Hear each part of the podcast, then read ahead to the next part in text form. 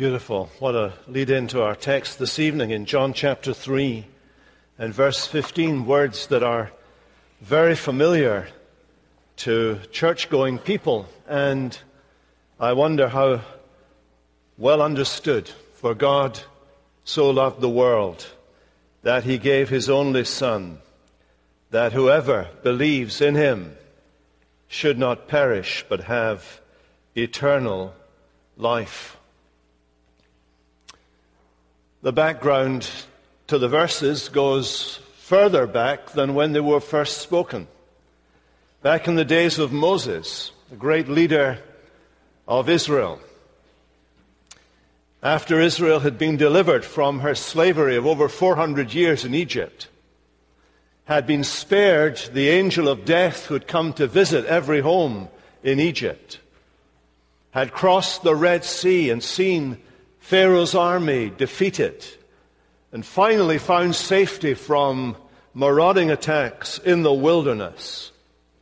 Those same people who'd seen so much of the activity of God, had seen so much of the hand of God upon them, started to complain and particularly to murmur and be begruntled against their leader Moses. And they were to do that really off and on for about 40 years. This murmuring, one of the words that's used to describe it, a kind of subterranean disgruntlement, would be a manifestation of a fundamental rebellion in the hearts of the people, hearts of people who directed their antagonism against God's servant Moses, but ultimately against God himself. And here in John's Gospel, we find the Lord Jesus, in his coming into the world, fulfills certain functions and offices. He comes, for example, we read in the first chapter, as a second Moses.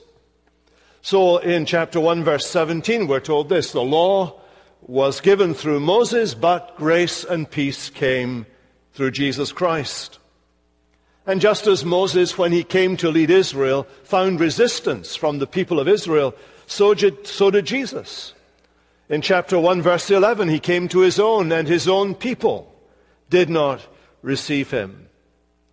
But of course it was far more serious in Jesus' day than it was in Moses' day.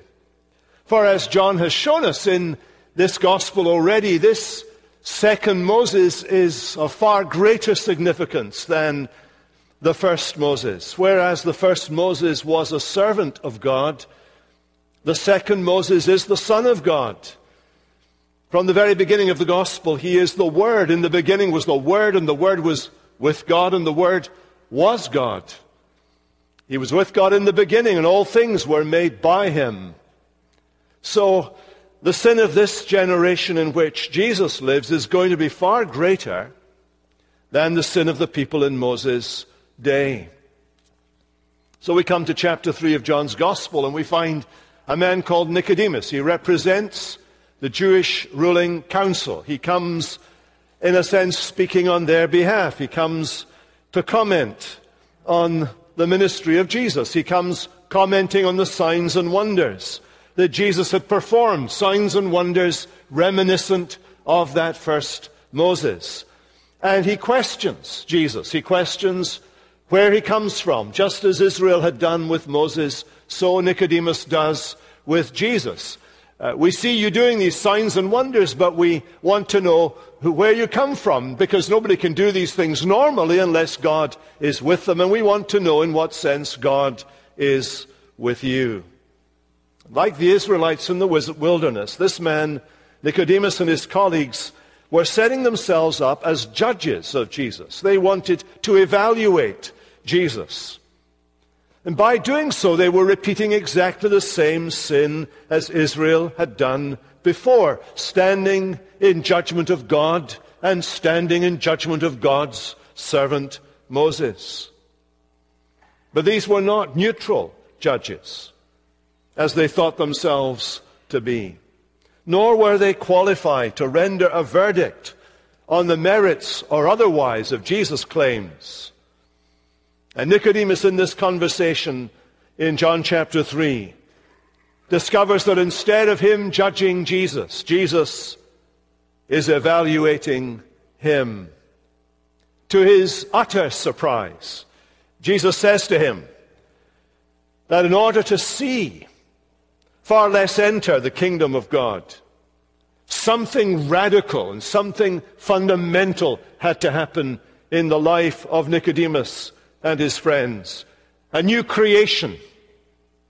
They had to be born again, God born from above, which Jesus explains and expounds as meaning born of water and of spirit. That is cleansing and renewal by the power of God, by the power of the Holy Spirit. And Jesus presses this upon this man, Nicodemus, and those he represents. He had come saying to Jesus, "We see your signs and wonders." Jesus responds personally to this man. He says in verse 7, you people, that is, plural, you people must be born again, born from above. He says again to him, you people, do not accept our testimony. Both plural. He's addressing Nicodemus, and he's addressing the people for whom Nicodemus is speaking. Then he turns the attention onto himself. He is, in fact, the Lord from heaven. Nicodemus had asked implicitly, nobody can do these things unless God is with him. He's asking, in what sense is God with you? And what Jesus is now saying to Nicodemus is, my being here means that God is with you. I am the Lord from heaven. He has broken into this world. There's a number of hints and clues in the passage as to how Jesus sees himself. He calls himself the second and last Adam. He's another title that he's taking on himself. He calls himself the Son of Man, the Son of Adam. That's taken from Daniel chapter 7. And in Daniel chapter 7, the Son of Man, the Son of Adam, is a heavenly being to whom is given a kingdom and authority.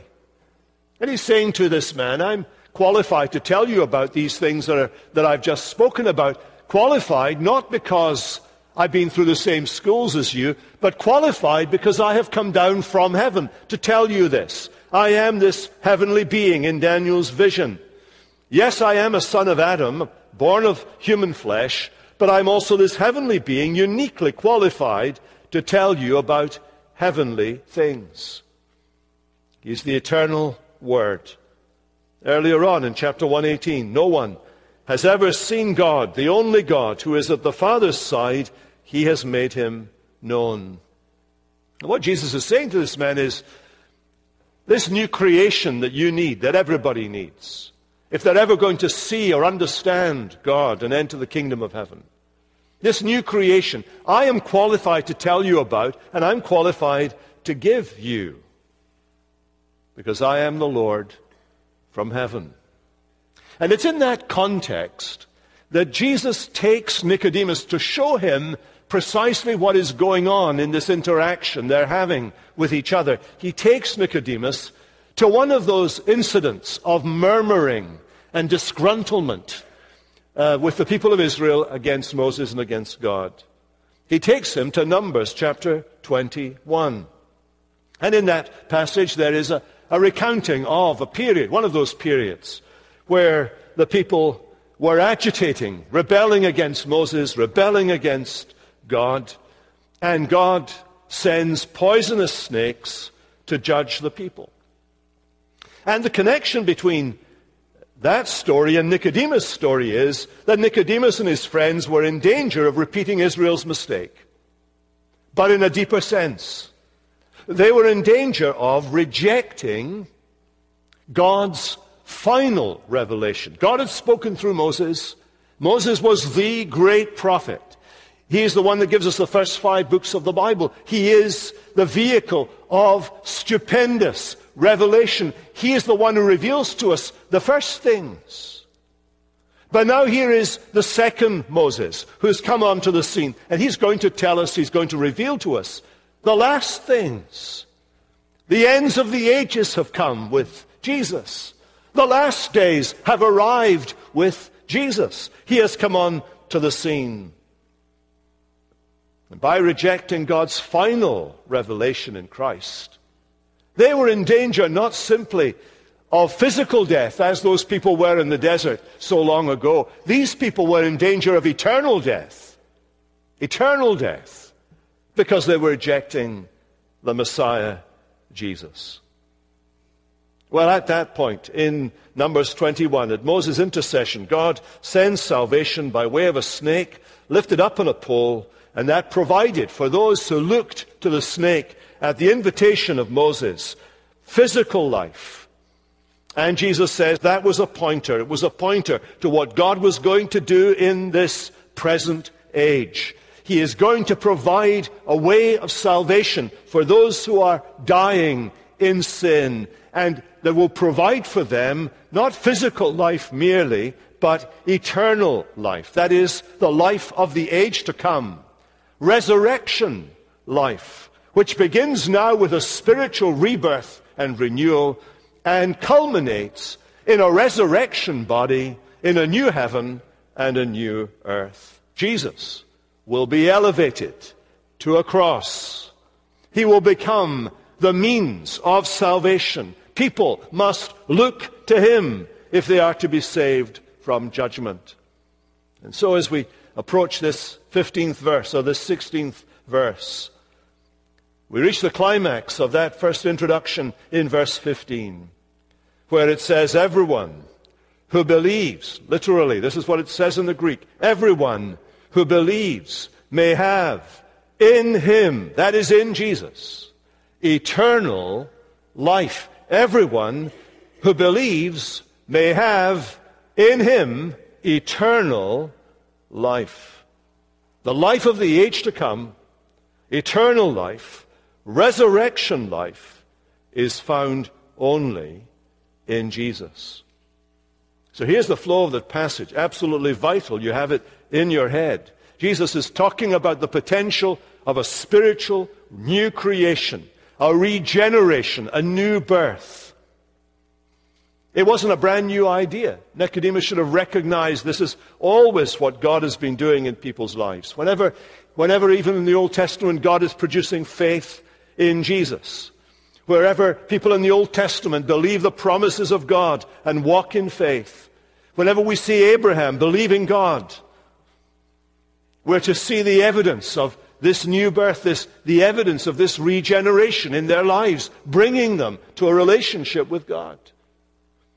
That's why the Apostle Paul, for example, can pick out an incident in the life of Abraham and talk about these two women, Hagar and Sarah. And he can say about those two women and their offspring their offspring were born. One was born of the flesh, Hagar and Ishmael, while the other one, Sarah, had a child called Isaac, and Paul says in Galatians 4, he was born according to the Spirit. There was a spiritual rebirth. Isaac was someone who knew God, was one of God's elect who had a living relationship with God. So the Spirit has been at work all through the Old Testament. But what is distinctive now? What is Jesus pointing to here when he talks about the Spirit? He's saying that what is new about the New Testament is that it's the New Testament. The Messiah has come. Now the Holy Spirit's ministry is going to be up front and center only in this respect, in that he points to and connects people with Jesus, the Messiah, and connects them to the work of Jesus on the cross. Now, here's the question, why has God made eternal life available? For, that's key, for God so loved the world. Three things that verse talks about: how God loves, how God gives, and how God works. How God loves, for God so loved the world. See the flow of the passage? God made a new creation possible. Cleansing, renewal, eternal life. All possible through the uplifting of the Son of Man.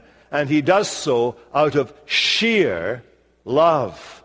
For just as the new birth and eternal life is grounded on the lifting up of the Son of Man onto the cross, so the lifting up of the Son of Man on the cross is grounded on the love of God.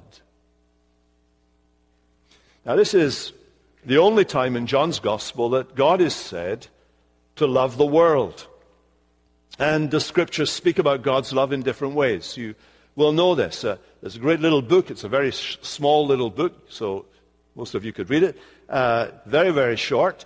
It's called The Difficult Doctrine of the Love of God, and it's written by a friend of mine, Don Carson. And in that book, Dr. Carson delineates the ways in which the love of God is talked about in the New Testament. So, for example, you have the unique love of God, the Father, for the Son, and the Son for the Father. Twice in this Gospel, John says that the Father loves the Son. Once he uses the word agape. The Father loves the Son. The other time, it's a different word. It's the word phileo. He loves the Son. So whatever way you interpret love, he loves the Son in every way possible. And in this Gospel, it says that Jesus loves the Father. In fact, it's in this Gospel that we have an insight into the intra-Trinitarian love of God. The Father loving the Son loving the Father, bound together by the work of the Holy Spirit. It's a beautiful picture in the Gospel. In fact, it's John's particular insight that love always has to have an object. And that from all eternity within the Godhead, love always had an object. The Father loving the Son loving the Father. Which is why John says it is possible to say about God something which no other religion can say about God. God is love. Because it belongs to the Trinitarian nature of God. That there has been from all eternity a love relationship within the very being of God himself. God is love.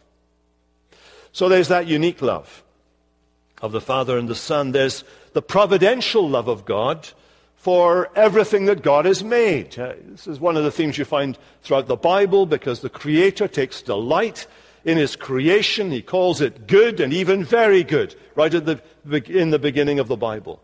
We see that the Father sees the fall of the sparrow. He cares for the fall of the sparrow. Indeed, he ordains the fall of the sparrow. He is concerned about nature and the animals and the earth and the flowers, and he feeds the hungry animals, and he clothes the earth with flowers. And Jesus builds an argument on that. If God looks after these trivial little things, how much more is he not going to look after you? The providential love of God. Then there's the particular love of God for his elect. Yes, God has an elect people. In the Bible, sometimes it's the nation of Israel, sometimes it's the church as a whole, sometimes it's individuals. And all the time when we talk about the love of God for his elect, it's always a different kind of love. You think of the language that God uses when he's talking to Israel in Deuteronomy 7 and again in Deuteronomy 10. When he says to Israel this, it's not because you were more in number than any other people that the Lord set his love on you and chose you. You were the fewest of all the peoples. It's because the Lord loves you and is keeping his oath that he swore to your fathers. He loves you because he chose to love you. Not because you were lovable, but because he chose to set his love and choose you. The love of God is described as if it in itself is the choice. By setting this particular love on you, he chooses you. He chooses you. Or again, Deuteronomy 10, behold, to the Lord your God belongs heaven and the heaven of heavens and the earth and all that is in it, yet the Lord set his heart. Isn't that a lovely picture? Set his heart in love on your fathers and chose their offspring after them. He set his heart in love upon you. Now, these passages teach that there's nothing in the elect that prompt this love. It's a free, unearned love. And so you go to the New Testament, you find this is precisely the way in which election is described. He chose us in him before the foundation of the world, that we should be holy and blameless before him. In love he predestined us for adoption through Jesus Christ. The particular love of God for his elect. We can also talk about the provisional love of God for his obedient people. The particular love of God for his elect is absolutely unconditional. It's eternal. It's eternal. Once he chooses, he keeps you. But there is another kind of love that God has that is provisional. And it's within his own peoples and his relationship with his people. It's a provisional love. We'd often talk about this one because we're scared to, because it sounds dodgy. But it's in the Bible. We might call this not a love of salvation, but a love of delight. Because this love of delight is mutable. That is, it's changeable. It can be more or less, depending on what? Depending on our obedience. So Jesus says in this gospel, he says, as the Father has loved me, so have I loved you. Remain in my love. Now, why does he say that? Is he saying that we'll be lost? No, he's not talking about being lost. He's talking to people who are already his people. But he's saying it's possible for you to be robbed of the delight that you give God if you don't remain in his love. And he goes on to explain, if you keep my commandments, you will abide in my love, just as I have kept my Father's commandments and abide in his love. There is an aspect of the love of God for his very own people. You and I test by our disobedience, and that you and I heighten by our obedience. It's the love of delight. I love it when you wear those clothes. I love it when you help me do the dishes in the kitchen. You know, those things. I love it when you tidy up after you.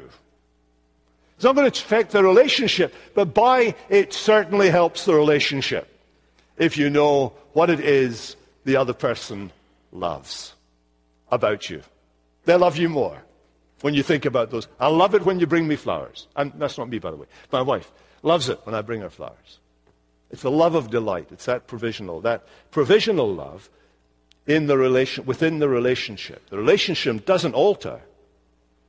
But the enjoyment of the relationship in terms of God's enjoyment of it and our enjoyment of it does mutate. And then there's the generous love of God towards a fallen world. We know that from the beginning of the Bible story, God had plans for the world. Adam was to be fruitful and multiply and fill it with image bearers of God. But he failed, he fell, and he frustrated the plan. Adam and then Abraham. Abraham, God resumes the plan. He promises a seed or offspring through whom all the nations of the earth would be blessed. And you see the way in which God loves the world. God so loved the world. The emphasis there, if you want to underline it, is on that word, so. He so loved the world. This was a slap in the face to this religious leader, because he and his colleagues were familiar with the idea that God loved Israel. They could accept that. Sometimes they believed God loved Israel without any provisional aspect to it. They could understand God loving his own people. But God's love extends to the world. Now, we have to ask the question, what does John mean by the world? In John's writings, both in his gospel and in his epistles, he has a very specific way of using this word, world, usually negative. Usually he's not referring so much to the size of the world as the sin of the world. He's not so much emphasizing its bigness, but it's badness. Later on in John 17, we find this spelt out. Jesus says he calls his people out of the world. He keeps his people safe while they are in the world. Later in his epistle, John will say, the whole world lies like a man lolling in the arms of a prostitute, lies in the arms of the world, a sinful world, a plaything of the world. John 17, Jesus, after he'd spoken these words, lifted up his eyes to heaven, to his Father, and said, Father, the hour is come. Glorify your Son, that he may glorify you, since you've given him authority over all flesh to give eternal life to all those you've given him. I have manifested your name to the people whom you gave me out of the world. Yours they were. You gave them to me. They've kept your word. I'm not praying for the world, but for those you have given me out of the world, for they are yours. In John's Gospel, the word world refers to the moral order in its willful, culpable rebellion against God. And that's the way we were led to think about the world right at the beginning of John's Gospel. In chapter 1, the light, the true light that enlightens everyone, was coming into the world. He was in the world, and the world was made by him, and the world did not know him. God so loved a fallen world. The people that he chooses out of a world of fallen people. God so loved the world. That's how God loves. How God gives. God so loved the world. How much did he love that world of fallen people? He loved it so much that he gave his one and only Son. God gave the law to Israel through Moses at Mount Sinai. God gave the land to Israel. But here God gives inestimably more. Here is a major escalation in the love of God, in the giving of God. What John 3:16 teaches us is that the love of God is most demonstrated most clearly in the cost to God himself for the salvation of men, is the sacrifice of God himself to make a relationship with him possible for men and women. God so loved the world that he gave. That's the key. That's the major escalation of this love. There is sacrifice involved. The word so underlines the measure of God's love, which in the context is all about the uplifting of the Son. The Son who's lifted up. Lifted up was he to die. It is finished was his cry. That whole process introduced for us just in the previous verses. God so loved his Son, the world, that he gave his Son up to be the one who would be hoisted on a pole in order that we might have salvation. The very language here is taken straight out of the book of Genesis. You'll notice that in this chapter there's so many references to Genesis and to Moses, and it's taken right out of the book of Genesis, written by Moses, the pivotal story of Abraham, the father of the faithful. Because we read this in Genesis chapter 22, that there was a time when God tested Abraham and came to him and said, Abraham, he said, here I am. And God said to him, I want you to do this. I want you to take your son, your only son, Isaac, the one you've waited for so long your wife was way past the ability to have children. So long you waited that you would have a son with Sarah, and you waited 100 years in order to have that boy, Isaac, whom you loved. Do you see the way in which God's cranking up the sheer magnitude of what he's asking this man to do? He's asking him to take his son, his only son, Isaac, whom he loves, and go out to the land of Moriah actually go to the very hill on which Jerusalem would later be built, and offer him there as a burnt offering on one of the mountains which I shall tell you. What a staggering thing for God to ask this man to do. It staggers us. We think of the morality of it. We wonder at it all. We should wonder at it all. And Abraham goes out in faith. He takes his one-of-a-kind son, Isaac. And you know the story. At the last moment, Isaac is spared because God provides a substitute. Abraham had the faith to see that. As they're getting near Isaac, who's about 18 or 19, a big strapping boy, he's not going to just submit to anything his dad says. And he's saying to his dad, where is the sacrifice? And his father says to him, God will provide a lamb, my son. But do you see this? The God who spared Abraham's son,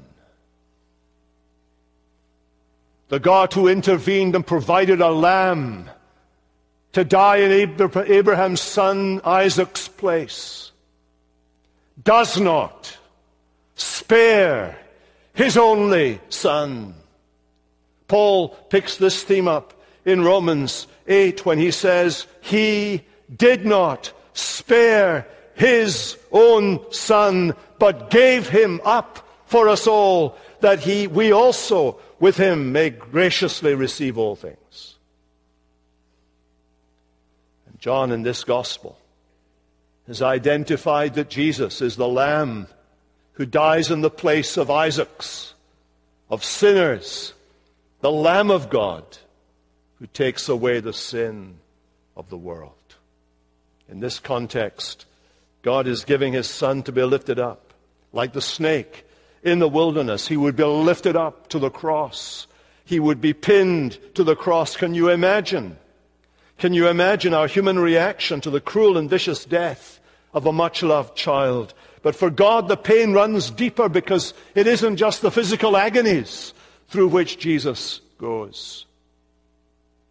Beyond the physical agonies, there are the spiritual agonies of a perfect soul exposed to the heinous crimes of a humanity in rebellion against God.